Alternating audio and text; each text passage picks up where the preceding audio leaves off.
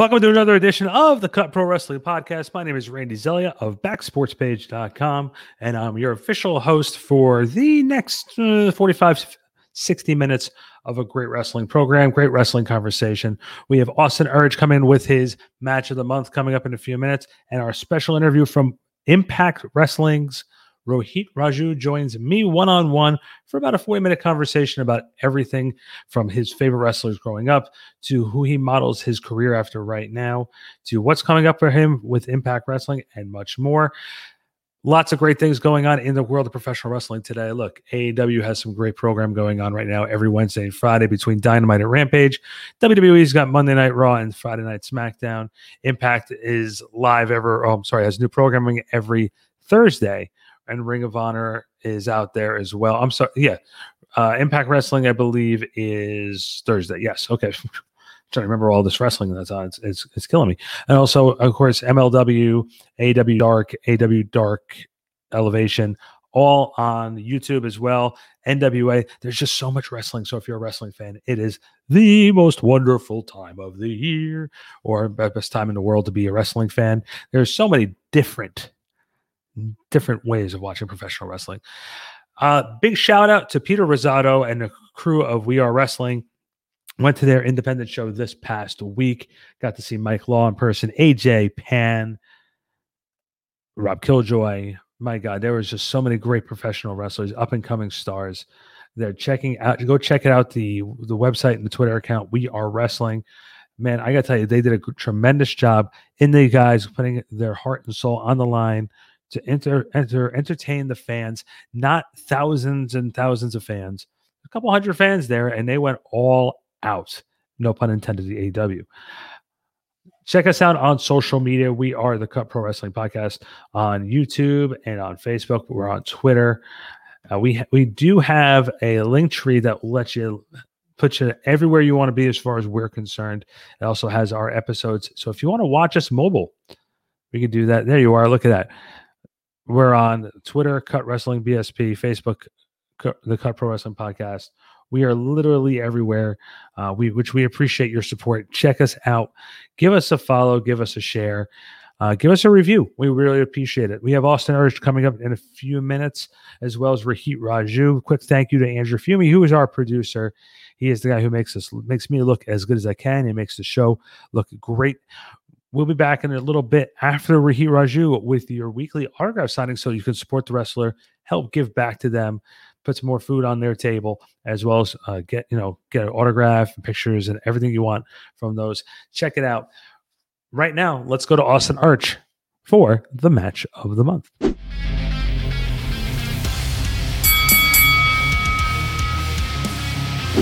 If you want a top match, look no further than the Elite. This group comprised of Kenny Omega, the Young Bucks, and formerly Adam Page have demonstrated their ability to put together an amazing match. Members of the Elite have already claimed three titles for Match of the Month this year, and this is going to be their fourth. So let's get right into the match. On July 28th at Fight for the Fallen, the Elite squad faced off against the Dark Order and Hangman Adam Page in a 10 man elimination match. Both teams came out of the gate guns blazing. Both sides had their entrances and they were each spectacular. The Dark Order and Hangman Page had a brief video illuminating what really makes a cowboy and spelling out just how intertwined they've been over the last couple months. And it's not the chaps or the boots or even the hat that makes someone a cowboy, it's having a team there beside them, similar to how the Dark Order has been there for Hangman Page. And so Page joined the Dark Order's ranks, donned their signature color purple, as the two parties walked down to the ring as one. In their opposition to a chorus of boos from the Charlotte crowd, ring announcer Justin Roberts gave the starting lineup for the Elite Squad. So they wore tracksuits and their own version of Toon Squad jerseys um, called the Elite Squad, which were knockoffs of those from Space Jam and the Champions made their way out to get ready for this by 2 Unlimited, which was heralding their arrival. So as Kenny Omega and the Bucks dribbled basketballs down to the ring, they shot some hoops before the big match, and they each had their own individual numbers, which I thought was a great touch. So with those numbers, Karl Anderson was wearing number 12, which was one of his big breakout years in the wrestling industry, and this was over in New Japan Pro Wrestling, along with Bullet Club. He was in the New Japan Cup, defeated Shinsuke Nakamura, beat Hiroshi Tanahashi in the G1, ultimately lost in the finals, which took place right after he beat Tanahashi. Um, he was also a World Tag League winner with Hirooki Goto. Doc Gallows wore number 69. Don't really need to go into that one. It's a bit on the nose there. Nick Jackson had 777, so triple sevens, lucky number seven. Matt Jackson had his number 13. And the thing that I came up for with that was that this will be his 13th year anniversary um, coming up with his marriage to his wife. Kenny Omega, of course, had to wear number 23, reminiscent of Michael Jordan and also LeBron James now in the second remake of Space Jam. And so now getting right into the match as the action heated up, Karl Anderson and Doc Gallows were on the receiving end of some offense from the Dark Order and Hangman Page. Flurry of kicks and punches culminated with a German suplex and a high stack pin attempt on Anderson. It meant that Doc Gallows had to come in, break it up, make sure that he would still stay in the match. The interference distracted Alex Reynolds of the Dark Order for a moment, but that was all that Anderson needed with so much high with so much history and ring IQ for himself, he was able to quickly capitalize on the chance, rolling up Reynolds, grabbing a handful of tights for the match's first elimination. So after that, with Anderson in the in the ring alone, Dark Order was then able to capitalize, quickly beating him up in a four-on-one beatdown. Evil Uno and Stu Grayson finished him off with their fatality finisher to even out the numbers. And as the match sort of spilled over into the surrounding ringside area, Stu Grayson and Doc Gallows battled it outside of the ring over by where the fans were seated. And ultimately, they would be counted out by referee Rick Knox. Something that I really like to see that countouts actually do happen if the time is right. They were outside the ring for 10 seconds more than that to the count of 10 for the referee and instead of a really slow count, once you get past six, seven, eight, and nine, he kept up the same pace and just counted them out like it was his job because it is. And so he was able to keep control of the match that way. And so it was a three on three with John Silver, Evil Uno, and Adam Page against Kenny Omega and the Young Bucks. Uh, this would be John Silver's return to the ring from his shoulder injury. I think this is the first time that we've seen him uh, for sure on television in a match. I don't think he was on AEW Dark or Dark Elevation or anything like that before. So it'd be Evil Uno and Kenny Omega back into the ring, and a bit as a bit of revenge from the geography lesson from a couple weeks before, where Omega taught the capital of Thailand to Evil Uno. Uno pulled out his agility and something that we've seen him pull out a couple times was a hurricanrana. He executed that on Omega and a big reverse STO, nearly pinning the world champion. But Omega, being the world champion for a reason, though, was able to counter a follow up senton from Uno, quickly hit a V trigger and a one winged angel to pin him. And that's when Matt Jackson came into the ring, and he's an absolute master at mockery. We've seen this over his fantastic run as a champion with the Young Bucks almost every single week. And in North Carolina, it was no different. He pretended to flex his muscles like John Silver to try and get in his head, but John Silver, the fan favorite, just decided to spear Matt out of his shoes instead.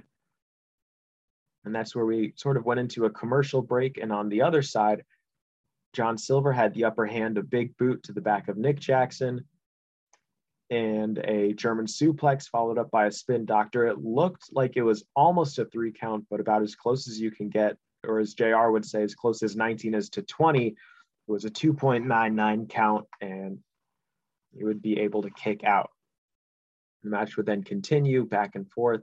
The Elite Squad would then gain the upper hand, with Adam Page being power bombed during the break out on the ring apron by the Young Bucks. So he would be out of action for a bit.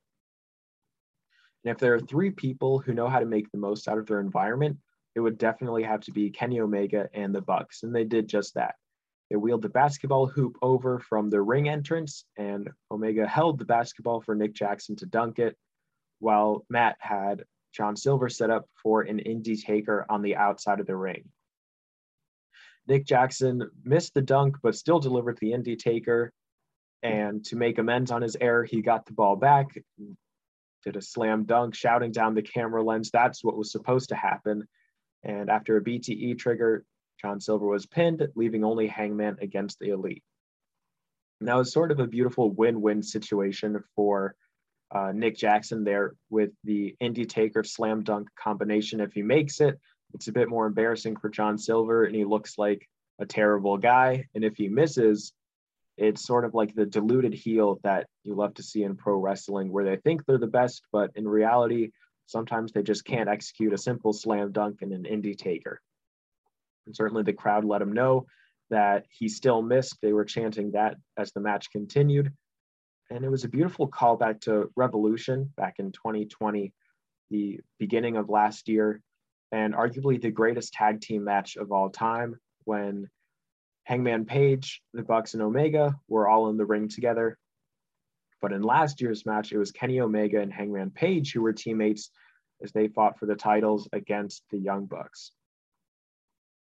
And was, Page was the only one left. He stepped into the ring, and opposite him was the were his three opponents. The Young Bucks stepped out of the ring, and it was just Omega left. And at that point, Kenny Omega took off his shirt. And we've seen this in the past when Omega still has his shirt on for certain matches, and that's typically when he doesn't value or respect his opponent. A year ago at Fight for the Fallen in 2020, he kept his shirt on during the beginning of the match uh, when he faced off against Marco Stunt. Marco Stunt, very famous for being such a short wrestler, standing at only five feet two inches, so just 62 inches tall. He had his shirt on for that, and then ended up taking it off. We saw that again here. He takes it off, and the pair start going at it. Hangman was able to get back on offense despite the numbers game catching up to him. He kicked out of a triple super kick and a 450 splash. It seemed like no matter what the Young Bucks and Omega could do, Hangman Page was always there trying to counter it and kick out. And after that offense, the triple super kick and the 450 splash, Omega missed a V trigger and Page was able to backflip out of a German suplex, delivered a big clothesline to Omega, and a leaping lariat to the Young Bucks. He threw Nick out of the ring and did a big Orihara moonsault that is almost synonymous with Hangman Page now to the outside and back in the ring. Omega delivered a big chop to Hangman Page, but quickly rebounding off the ropes, Omega was met with a big power bomb and a high stack pin. And Nick Jackson actually had to break it up, which was another great touch. You see so often that when these wrestlers have to come in and break the pin up. The wrestler on the bottom who's getting pinned kind of also kicks out. Omega didn't make any motion at all like he was going to kick out. So Nick really had to come in and save him, keep him alive in the match, and make sure that they would come out on top. Later on, Page would miss a buckshot lariat on Matt Jackson and ended up fighting out of a pile driver. And then he hit a double buckshot lariat to the Young Bucks and pinned Matt Jackson to make it a two on one situation. And at that moment, everyone in the crowd was, and I assume everyone at home as well, thinking, could Adam Page really defeat the elite and win his title shot as the number one contender? And so that was a great bit of drama that they built throughout the match. Hangman Page always has had a problem with doubting himself, and we see that on TV as well as the build up to all these matches. And that ultimately led him trying to quit the elite earlier on a couple years ago. So with Omega back in the ring, he went to go swing the tag team championship belt, uh, but he did so in an obvious manner so that Rick Knox, the referee, would see him try to do it. He takes the belt away, and that's when Omega gets past the AEW championship, swung for the fences. Hangman, though, dodged out of the way, was able to counter it with a deadeye for a near fall, and then he went outside the ring to hit a buckshot lariat on Omega, trying to finish him off. And outside the ring is another great callback. Nick Jackson grabs onto Hangman's leg.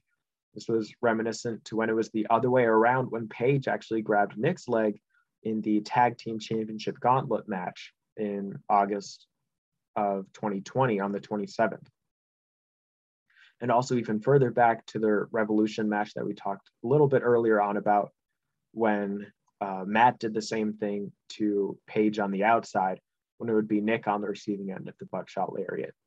Knox noticed the interference, shooed Nick away, and Hangman went to go hit the move, but Omega dodged out of the way, spun around, still holding the title belt, hit Page in the forehead, and went to go pin him.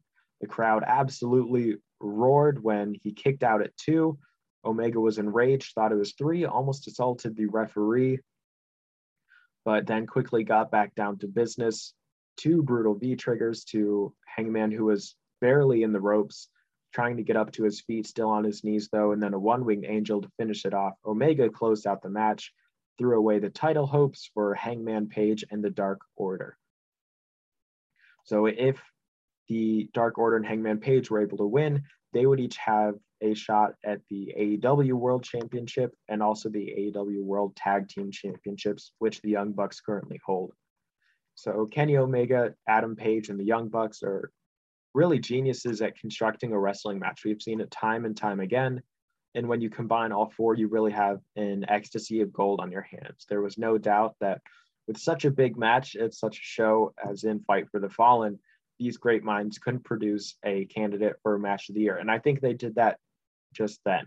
The drama was measured perfectly. The elite squad uh, taunted and disrespected the Dark Order like only they can and get away with it, while without looking absolutely like goons. Everyone in this match was spot on with their execution. Everyone looked strong. Reynolds, of course, got rolled up at the very beginning, but with a veteran like Karl Anderson, you're going to have that disparity between the wise veteran and the seemingly newcomer in the ring. And it certainly helped that Anderson cheated while holding on to the tights. And thanks for tuning in to my match of the month. You can check out the write up for this match coming up on backsportspage.com and see all the other matches that claimed the title for match of the month there as well. You can follow me on Twitter at Austin Urch for more wrestling content there. Now let's throw it over to Impact Wrestling's Rohit Raju and his interview. All right, special guest time here on the Cut Pro Wrestling Podcast. Glad to have him back on the show. He was here during season one. From Impact Wrestling, Rohit Raju. Thanks, Ben, for coming back on the show, man, taking a few minutes with me. I appreciate you having me. I know we've been trying to set this up for a while now and uh, conflict of schedules and stuff like that, but here we are. Well, listen, you're a busy guy. You know, it's like you know you're on you're on national TV every single week. You're beating up Chris Bey. You're you're you're you're you're competing for Impact Championship championships. You know, I I th- I think you get a pass for being a little busy. I, well, I would hope so. Yeah. Yeah, yeah, I would think so, definitely. So the last time we were on, we did a little bit of uh, focus on what you've been doing with Impact, but we didn't really get a good sense of of of Rohit the man and and, and how you became the uh, the the full blooded star that we know today. Um, you grew up. You were born in Michigan, and you grew up. What what sort of attracted you to pro wrestling? Uh, my dad was channel changing one day, and at least this is the earliest memory that I have. And I remember it was WTBS Saturday night, and they were showing clips of like Road Warrior matches, and one of the matches was them versus the Koloffs in a chain match. And I was just like, man, what is this? And I was just hooked right there. And then, of course, um, I got introduced into Hogan and like the WWF at the time and the over the top characters.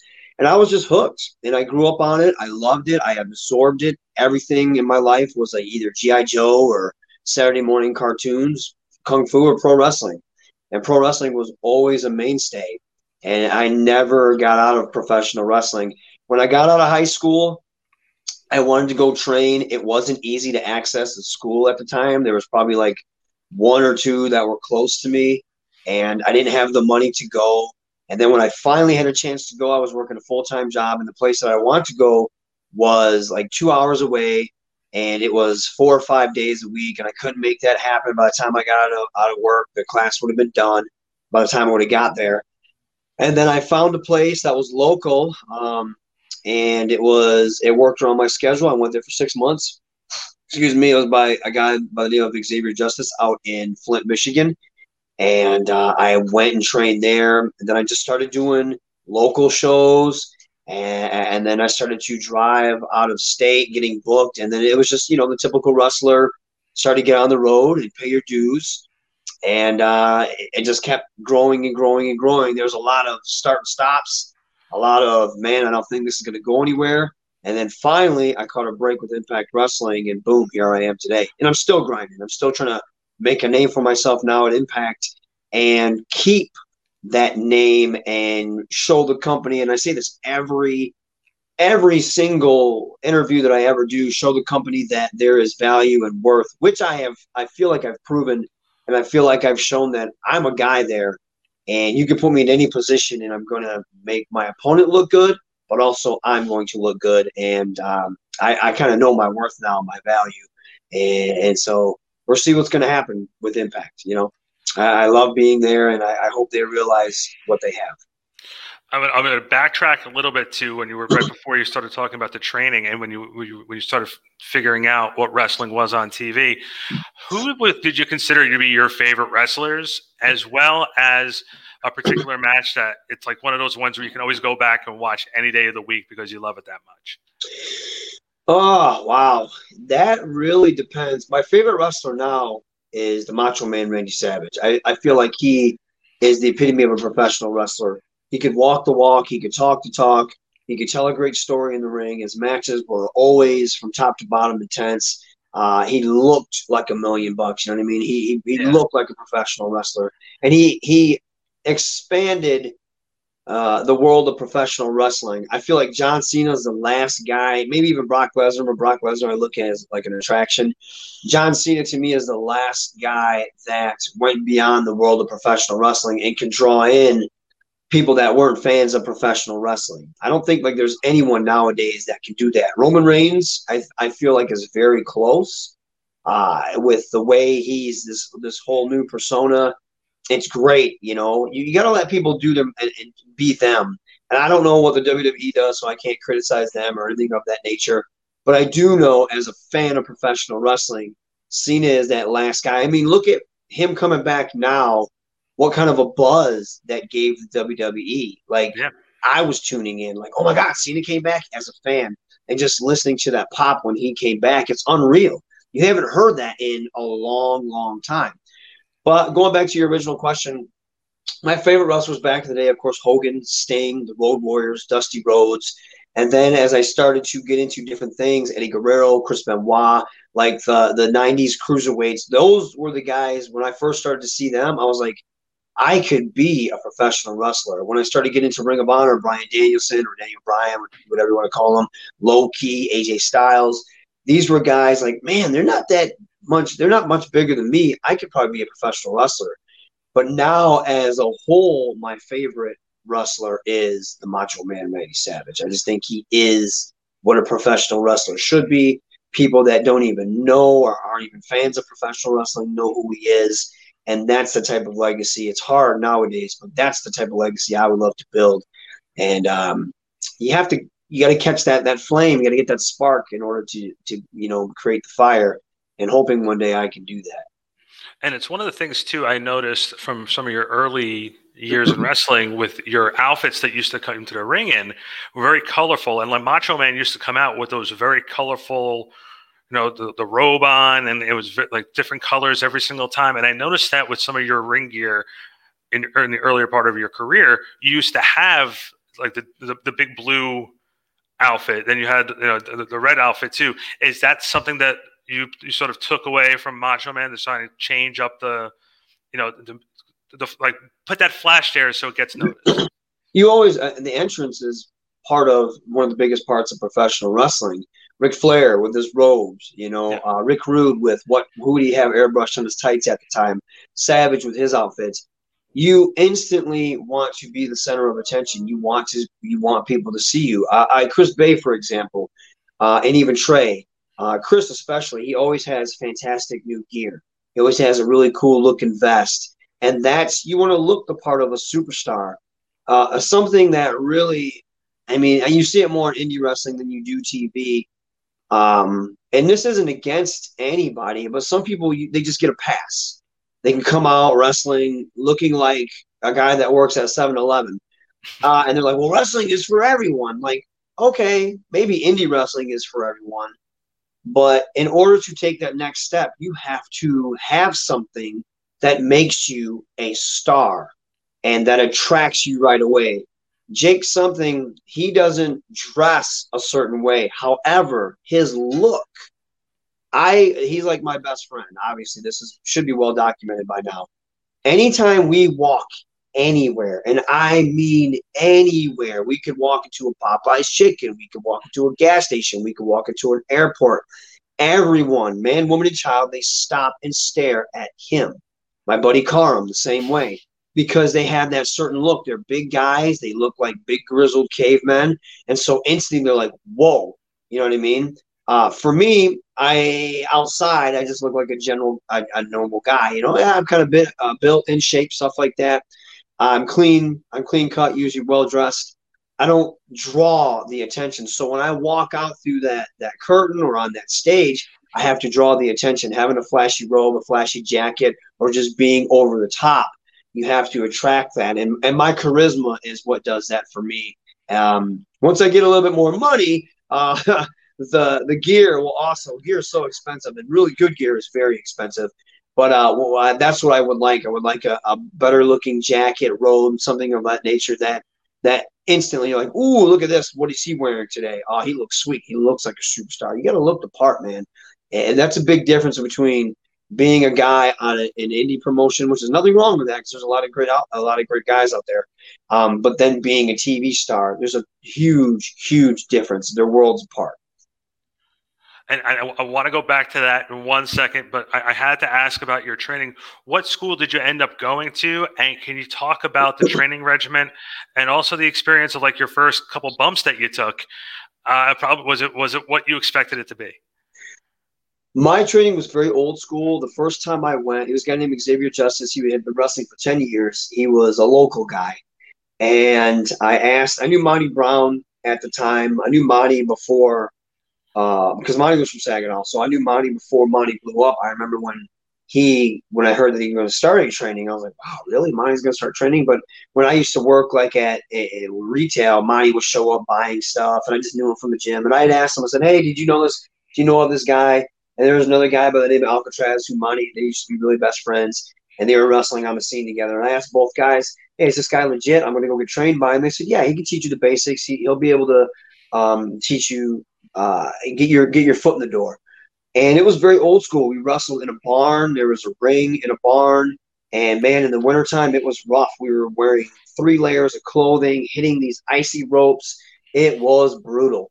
And I remember when I took my first bump, I just had such a headache. I was like, oh, I don't know if I'm able to do this. And just getting slammed over and over and over again, learning move after move after move, taking the superplex for the first time. There's no adrenaline there. Uh, you're just trying to learn how to take these moves, and it was rough. Very rough. People don't realize how rough it is to be a professional wrestler. They think it's a trampoline. They think the ring is cushion. They think it's all easy. No, it's not. That first bump, first time you hit the ropes, first time you take a clothesline, having to be comfortable taking a back bump, flipping without, you know, looking, watching where you're landing. It's different. Totally different. So it, it was rough. And then after I got cleared, I started to go down to the House of Truth. Uh, Truth Martini, very well known manager, used to in a Ring of Honor, great mind for the business. I would go there here and there and get, you know, pick his brain and hear him say things. I went to very, uh, a lot of Ring of Honor seminars, got to be in the ring with some of the best people in the world, pick their brains, get their advice. And then years later, a group of us went out to uh, the Border City School, Can-Am Dojo, where Scott D'Amore, Johnny Devine, and Johnny Bravo were running things. And we knew that was one of the places to be. So we would go there. We would pick Scott's brain, Johnny's brain. Um, we would pick uh, Bravo, and and they would just they would tell us, they would teach us, and it was very, uh, it was just a different style of professional wrestling, very strict, very crisp and clean. So I also I attribute all of these places um, as far as my training goes, and I credit all of them. And uh, I, when I when I say who did I get who did I learn from, all three of those places, uh, Xavier Justice, uh, House Truth, and the Border City School, the Can-Am Dojo. Those are the places that I, I credit for my uh, learning. Can you talk about the experience you had out in Ring of Honor? And that's you know, everyone always sort of sleeps these days on Ring of Honor because it doesn't have, I guess, you know, there's WWE, AEW, and Impact, and Ring of Honor sort of gets lost in the shuffle. But Ring of Honor has such a history of unbelievable workers going through there. Can you talk about your experience, uh, some of your finer moments of and what you learned from Ring of Honor, and just the experience of being there, knowing the the legacy that that company holds? if there wasn't if it wasn't for Ring of Honor, there would be no X Division. Because uh, a lot of those guys came from Ring of Honor, and I remember seeing Ring of Honor for the first time and just being blown away. I mean, that's when Dragon Gate got introduced. When I when I was even a lot of uh, uh, Noah Pro Wrestling Noah. If it wasn't for Ring of Honor, I would have probably. I, am sure I would have stumbled upon it sooner or later. But I didn't know who Kenta Kobashi was. I didn't know who Misawa was. Uh, I remember hearing about them from the All Japan days, but I never got a chance to watch them until I was watching Ring of Honor. Same thing with Kenta, same thing with Marufuji. And that's when I started to go back and, and learn about the history of those guys and just being blown away. Well, that was because of Ring of Honor. Same thing with Low Ki, same thing with Danielson, same thing with Christopher Daniels, same thing with AJ Styles, Samoa Joe, Homicide. So many legends, Briscoe brothers, Jay Lethal. So many legends came from Ring of Honor. And I came to a point in my career, I think it was four or five years in. I was doing mixed martial arts at the time, and I didn't really see anything happening with wrestling. So I was like, well, you know, I'll either stick with mixed martial arts or I'll go with professional wrestling. I'll try this Ring of Honor camp and see what happens, see where I stand as a professional wrestler. I think I'm very good. But, you know, let's see what these guys have to say. And I remember Kevin Kelly was there. I went and did seminar and I cut one of my promos. And Kevin Kelly put it over huge. I remember he took me out the hallway and he said, This is the promo I want to see. And he, he, he broke down the promo and he told all the guys this. And then he pulled me, pulled me aside and he goes, Hey, I can't wait to see you in the ring. Uh, and then I remember like Roderick Strong was there, Delirious was there, um, there was Elgin was there, all these top Ring of Honor guys were there. And I remember I wrestled in the ring and I was doing going through the just the training um the training stuff, the training drills, but I did it all in character. And Delirious was like, "Yeah, ah, like, this is what I like to see. This is what I want to see." And I, that was my charisma. And I remember they pulled me aside and they said, "Hey, make sure you do well in your practice match because they're they you have eyes on you." And I was like, "Man, I never thought this would be this is cool. I never thought like I would get this attention." And I remember I pulled uh, one of the top guys aside, Delirious aside. I said, "Hey, you know, I know you gave us all critiques. Can you give me my critiques?" And he gave me my critiques, and I went back. I did everything. I changed everything that he he told me to do. I went back to a second seminar, and then I got booked after that because he he recognizes that you're in you're in better shape. You changed everything we asked you to do. We noticed that. Uh, we got a booking for you, and I was like, "What the hell?" And that was huge at the time and so each time I would just, anytime Ring of Honor was in my area or a state that was like close to me, I would go to the show hoping to get on. And they used me a few times. I was in the running for the top prospect tournament several times, just never got picked. I did several of their Future of Honor shows. And I thought my future was with Ring of Honor. It just never, and it, it didn't pan out. They started doing shows like in Vegas and Texas and without a, a, clear booking, I couldn't take the time off work to go to it. So it just fizzled out. Nothing ever happened. They never pulled the trigger on me, and I just it just not, nothing ever happened. But it that knowing that I was good enough to get love from Ring of Honor was huge for me. So I stuck with it, and then I like you know the stuff with Impact happened, but Ring of Honor was huge for me. Like uh, I, I still know the guys there. I still talk to uh, CB, uh, formerly known as Cheeseburger. Um, well, Malcolm Bivens. I remember when I first met him. You know, he's a manager now at NXT. When I first met him, he was he was a gopher. He was setting up rings. He was one of the nicest guys, man. And I still keep in touch with him. So there's guys I still keep in touch with. Uh, Danhausen, who I'm really good friends with, is now at Ring of Honor, which is really sweet. So I saw Dalton Castle recently, a guy that I knew from going to those uh, those seminars. So it's awesome to see people grow. Moose, Moose was a guy. I gave Moose his first singles match, and he always says it. Yeah, Hakeem gave me my first singles match, and so it's really cool. It's really cool to see see stuff like that. And before they went to NXT, anytime I'd see Roderick at a show, um, he always remembered me because he would always give me tons of advice and he would always pull me aside and say, Hey, uh, you're going about this the right way. You're, you're sitting, you're here setting up rings. You're, you're working your way up. And I think he always respected that. Same thing with Adam Cole. So it was really cool to see guys like that and see them blow up. And also they would remember me, you know, so I, I would, I, I'm sure they'd be pretty, you know, like, Hey man, this guy made it. That's really cool. So I, I, you know, I take a lot of pride in that. So Ring of Honor was a huge staple in my professional wrestling career for me to continue on my path. So yeah, not but respect to Ring of Honor. And it's funny too. You speak so highly of Ring of Honor, and then what was it like for you that? Okay, so you were really close with Ring of Honor, and then you go to Impact, and now you're on television.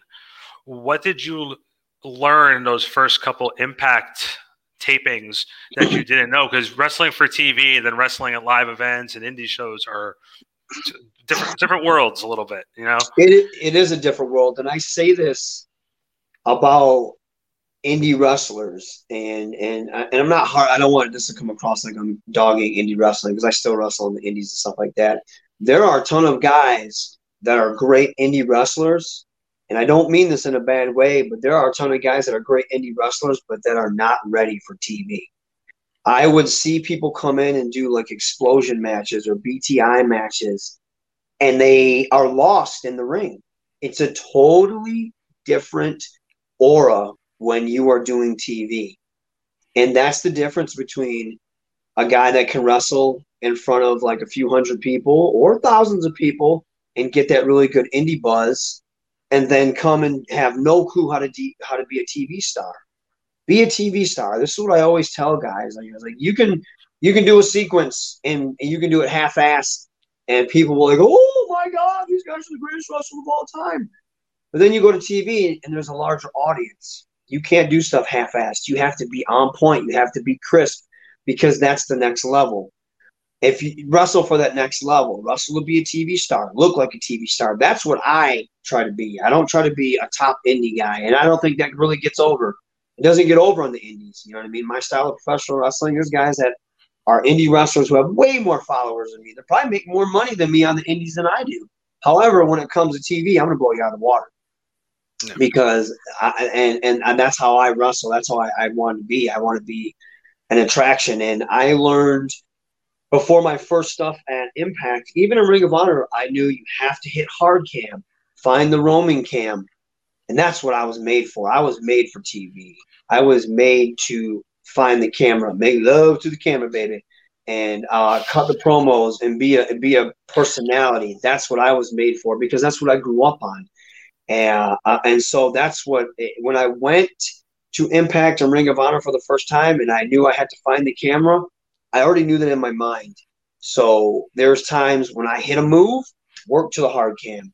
I hit uh, hit a move and I want to show my face. Don't pander to the crowd too long. Find the camera because sure there's thousands of people here, but there's millions watching at home, and that's where the money is. The millions watching at home. There's the difference. So I knew that going in, and I and I psyched myself up and I studied that. So when I actually did it, that's what I was that's what I was looking for and working for. Now it comes second nature. Have those facials, have those reactions, be a personality, be a TV star. That's what I want to do. And that's some of my advice to all the indie guys out there that are trying to make it on TV. Tweak your style up. You can still do all the cool stuff that are going to get those fans that, you know, that are just marks for it. But also, you want to get to that next level how are you going to be a TV star? How are you going to be different from everybody else that's already on TV doing what you do? That's my advice to guys.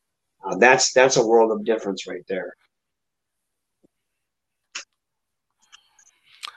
One of the things too, you know, you mentioned, uh, you know, being doing it for TV, not as much for the live crowd.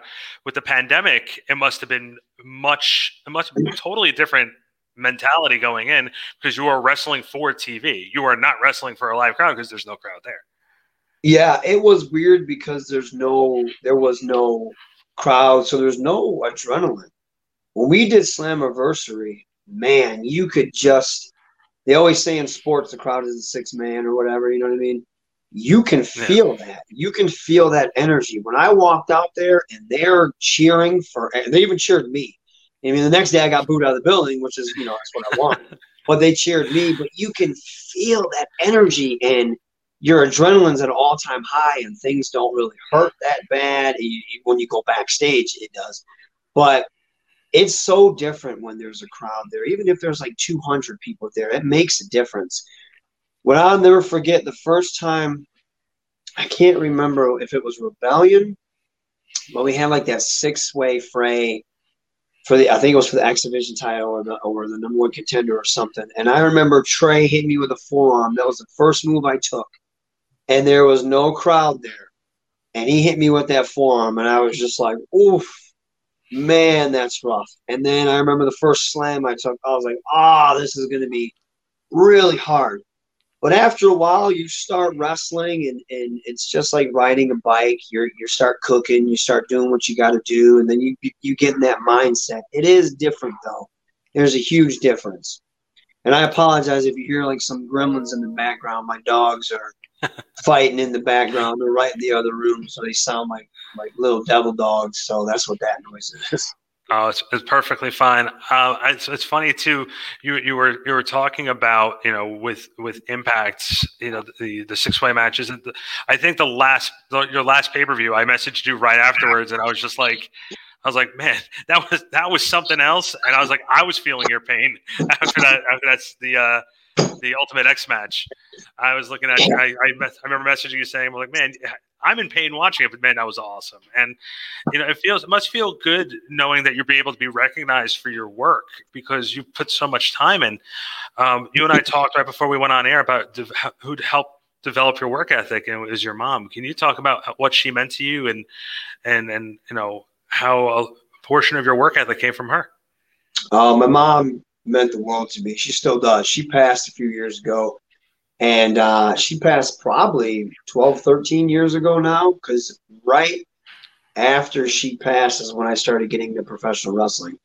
And it sucks because I wish she had have seen me. I wish she could have seen what I did and how far I've come. She would have been my biggest fan. She's my biggest fan in everything. And she always made sure that no matter what, there was food on the table. Uh, I come from a single parent home and my mom would bust her butt. She was going to school full time, she was nursing full time. And I never knew, now that I look back at it, I was like, man, we were poor for like the longest time. But I never knew that because my mom always made sure everything was taken care of. Christmas was taken care of, food was taken care of, school was taken care of. But then when I look back at it, I was like, there was a long stint where we were broke. We we were, you know, there was no cable. I was coming home from school watching Santa Barbara or soap operas because there was no cable to watch cartoons or nothing like that, or you know there was nothing. You know, you just had the local channels um, eating cereal, the same cereal for a long time, but it didn't matter because the energy that she kept was always a positive one. She was always working her butt off, and I remember there was times where I'd, she would just be crying you know, she'd be crying because she was so stressed out. And she'd go in the room and make sure that we wouldn't see it. Of course, I'd see it or hear it and go see what was going on.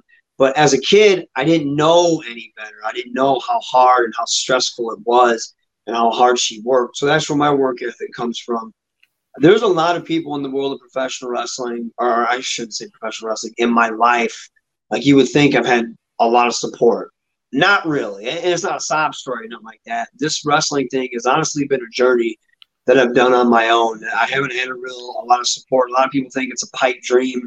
And um, they they're well wishers and they, they do want to see me do good, but they don't go to shows. There's a maybe like a handful of friends that do, and they continue to support me to continue to, um, you know, uh, wave my flag and stuff like that, which I, I honestly appreciate that so much. But when it came down to it, everyone thought it was just a dream, which it was a dream. But how is it? Are you going to make it reality if you don't go after it? They never thought. I was told, "Oh, you're never going to get to the big time. You're never going to get that contract you want. You're never going to get this." Well, I've got the contract that I wanted, and I hope you know when it's all said and done, I'll have a bigger contract than I want, and I hope that after that, I'll have a bigger contract than I want because that's what I'm going for. I love professional wrestling. I've ever, I've loved it ever since I was a kid.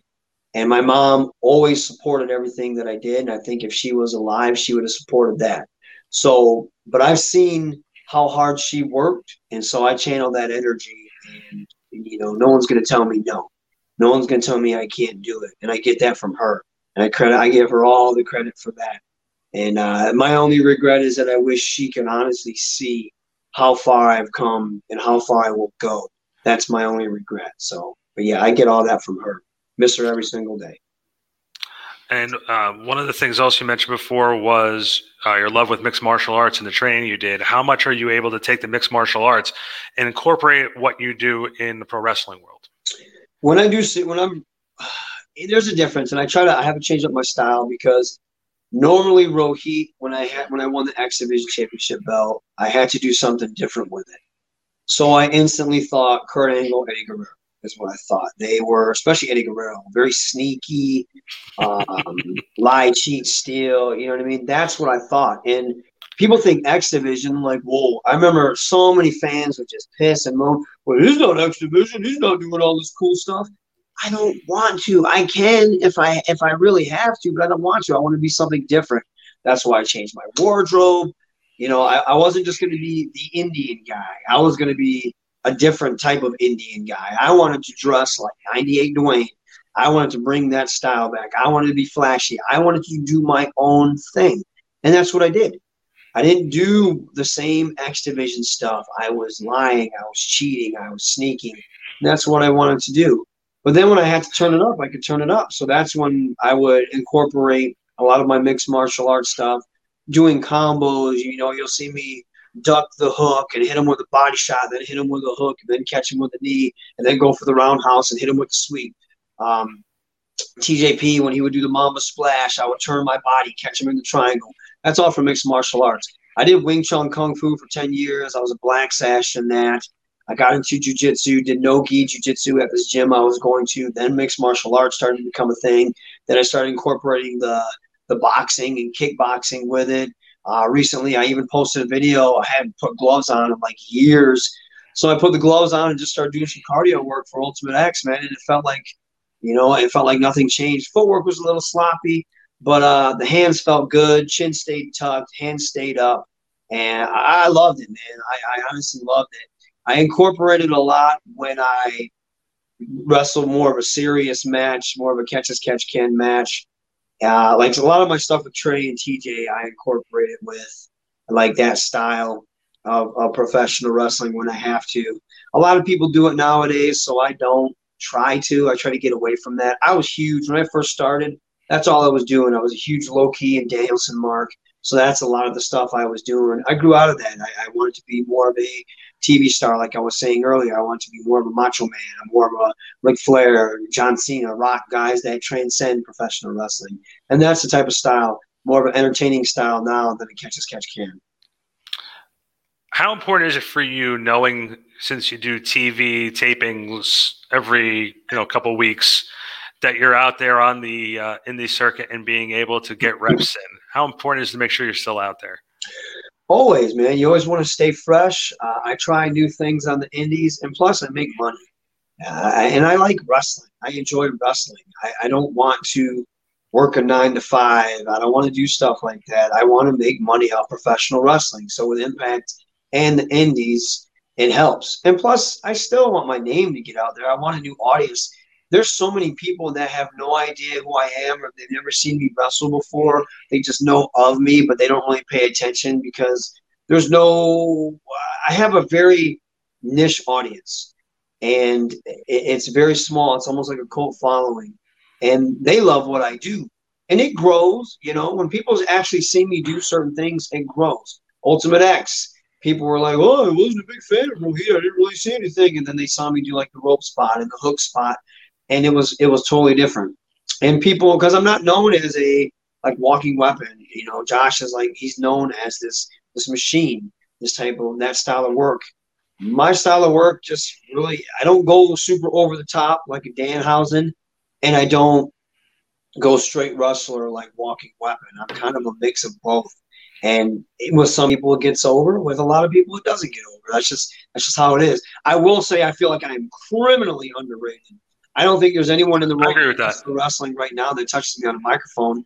And me and my friends will talk about that. They're like, I have no idea how your promos are not over. Like how people don't lose their you know lose their stuff over your promos. And I don't I don't understand that either. I just for whatever reason the machine isn't behind me and the bandwagon isn't jumping as and I don't have a lot of bandwagon jumpers. But I don't think there's anyone that in professional wrestling can touch me on the mic. There's a lot of guys that are very close. Um, MJF, you know, Jericho still talk, uh, Cena, but I don't. I think you put me in the ring with any of those guys, and I'd be fine. And especially the way I carry myself on the microphone, because a lot of it is just it's all coming from the heart. I don't think there's guys that can touch me, but for whatever reason, it's just not over. I, it's just it is what it is. But that's my style of professional wrestling. I'll continue to tweak it, but I'm not going to change it for anybody because I think there's money there once the machine gets behind it, like if Impact were to be like, you know what I mean, then there's a there's a different stigma when that happens when they when like your company gets behind you like that, um, or if there's a just fans start piling on, and then you, you'll have the the bandwagon jumpers like, oh, they think that's cool, well I'm to jump on too, and then that'll boom, I'll blow up. But until then, you know, it is what it is. But I'm still to do it. But yeah, man, I just it, it, that's just my style of wrestling. I, I th- it's funny you say that too. Like if, if the machine got went went with it, you know, there's so much going on right now with Impact, with working with AEW, working with New Japan. You know, um, I'm not trying to create a headline, and if we have to edit it out, I'll edit it out. No, it's not a problem. Uh, how much would you like to be involved with some more of the cross promotions where you're working with a little bit with New Japan and AEW and some of the other groups that are crossing over right now? I would love it. I would love to go to New Japan. I don't know if New Japan sees me as uh, like give me Yano. You know what I mean? Give me give me something like that. If they want to, maybe they see me more as a comedy guy. But I can go with anybody. You put me in a ring, I'll go and wrestle a serious match. I would love to go over there and do some stuff in New Japan because I watch New Japan all the time. That's always been one of my favorite uh, promotions. One of my favorite wrestlers. Two of my favorite wrestlers, Tanahashi and Naito. I mean, you can kind of see it in my style. I do the twist and shout uh, that Tana does. And, and I'm, I'm, a huge Tanahashi mark and uh, his legacy in professional wrestling. Same thing. I mean, I just I used to watch New Japan back in the day, and I was always a huge fan. I would love to do that. AEW, of course. You don't think I want to don't want to go on there and start just ripping those guys apart on the microphone or uh, getting dropped by Sting or having a one on one with Sonny Kiss or something like that? I would love that. Uh, you know, it, it's tough because, like I said earlier, I know my worth but it's weird like if if they don't someone doesn't see it or they just don't think that they you can help their brand or or impacts like oh we don't want we don't want to push this guy in this direction you know you're going to stay where you're at. There's only so much you can do unless you start to catch a buzz and then it becomes undeniable which is just and that's another reason with the indies like i like to do that because there's certain things there's something totally different i do in chicago. I, I still go by hakeem zane that's the only promotion I go by Hakeem Zayn at. It's just because I do something different. It's gritty, it's angrier, and it's more of a Steve Austin style that I do instead of like that flashy style. So that's totally different. I try to catch maybe I, I catch on something there, but until these companies see you and, and, want more to do with you, or impacts like, hey, check this guy out. We have we think he can do something for your business until then, you know, I'll be stuck in that spot that I'm at until one of those things happen. But of course, like I would, I'd be a fool if I didn't want to uh, swim yeah. in one of those pools. You know what I mean? I definitely want to be a part of that. Well, well, the Rohit challenge was was was some of the most entertaining stuff. I remember. I thought that was probably one of the more entertaining things since, and this is again dating how much impact I, I, do watch since the, the Matt Hardy did the broken stuff there the Rohit Challenge was was just different because I felt it was one of the first times they were. It was the X Division title also had, like you said before, a character with it. You were you were yeah. adding personality to it. It just wasn't in the ring. It was you were able to give a combination of both, which was which made it different. Um, I always thank Impact for that actually because I never thought that would happen. I never thought they would give me the ball, and they did, and I ran with it. And there's several of you know guys in the back. They'd be like, "Hey, man, your run was one of the best runs. It was very entertaining. It was different. It was very creative." And Impact, honestly, they let me. They let the reins off me. At first, they were like, "Hey, we have this defeat Rohit challenge. This is what we want to do. This is what we want you to say. Here's some bullet points." And I was like, okay. And then the first time I cut a promo, they were like, hey, go out there and talk. Go out there and just do you. And they they they let me talk. They let me say what I wanted to say. And that's when I became comfortable. And I was like, sweet, they're just letting me say what I want. Awesome. And I just have to mention maybe this or that. And they they gave me the okay. You know, I didn't go out there and say anything stupid, but I was out there just being Rohit, being a piece of trash. And, and it felt so good. And we're coming up on a year. We're coming up on a year, baby, mm-hmm. of the greatest X Division run of all time. That's right, of this lifetime at least. But man, I, that was some of the most fun I ever had in professional wrestling. Was my X Division run. The heat I got when Jordan, I took it away from Jordan. They thought she won, and then I took it away from her. I mean, people were so angry. I was getting hate DMs, and I I welcomed it because that's what I want. My character, I don't want you to cheer my character. I want you to hate him, and I think I do a pretty good job. I was in Missouri the past few weekends, and I had several people, just a lot of people actually, come up to my table when I was selling merch, and they would all tell me, "I really love to hate you. Like there's something about you that I love to hate. You're entertaining." You're good, but man, I love to hate you. Okay, job well done. That's what I'm. That's what I'm trying to accomplish. You know, some guy came up to me. He's like, "Yeah, you're stuff in Ultimate X Men. You were really annoying. You're really annoying." I was like, "Then I did my job, you Nimrod. Either buy something or get out of here." You know what I mean? Like that's what I want. Like, I don't want to be. I don't want to be loved for. I want to be hated. I want genuine old school heat and I feel like that's that's what I get. So I mean, that's that's my goal. Yeah. No, listen, you do a great job with it. Let's real quick. Let's let's do uh, some social media plugs. Let's let everybody know where they can find you. Pro Wrestling Tees slash Row Heat. Oh, I'm sorry, Pro Wrestling Tees.com slash Row Heat. They have a summer sale going on right now, 20% off. Make sure you go get some uh, those sweet t shirts. Of course, Shop Impact. Uh, they have one of my a really good selling t-shirt on there. I'm going to have a mocha skin manimal design coming up soon, and of course, a few fans want the Heat Rohit shirt. I'm going to have that coming up. I don't know which one I'm going to put on which, but uh, hopefully those will be up soon. At Hakeem Zain on Twitter, Raju Zain 80 on Instagram. Then, of course, if you look at Rohit Raju slash the Mad Dragon Hakeem Zain, you can find me on Facebook as well. And I think I'm going to start doing a little something on YouTube. I, I don't ever do it because I want to make sure it looks good. But I think I'm going to start doing uh, the road hate is real. And um, there's a few stories I have from the road that I'm going to share about me getting hated on. And uh, and then I'm going to have to cap it off. I'll have the, a list of the row hateful eight. So and then the top eight haters for Rohit Raju. I think you can guess a few of those. but uh, yeah, that's what I'm going to have the row hateful eight. That's going to be happening soon. So make sure you um, be on the lookout for that. Well, uh, we thank you so much for your time. You were more than generous. And uh, just hold on one second, but thank you so much, Rohit Raju. You can catch him every Thursday night, AXS TV, Impact Pro Wrestling. All right, that was Rohit Raju here on the Cut Pro Wrestling podcast. Thank you for all your support and watching the show. Check us out on social media at Cut Wrestling BSP on Instagram and on Twitter, and the Cut Pro Wrestling Podcast on Facebook. You know, we're on YouTube as well. Give us a subscribe and give us a like, and uh, even write a review. And of course, we're on where all podcasts are located on Spotify, uh, Apple. Google, we are iHeartRadio, we are everywhere. Check us out, the Cut Pro Wrestling Podcast. We are growing every single day. Special thanks to Andrew Fumi, our great uh, producer, director, uh, being able to put the show together for us, make us look as good as we do. Special thank you to Rohit Raju for coming on, giving us uh, some some of his valuable time. Uh, I hope you guys enjoyed that interview. Special thank you to Austin Urch, Jamie Rush, Matthew Sargent, and Jonathan Mowry for all the work you guys are putting in behind the scenes.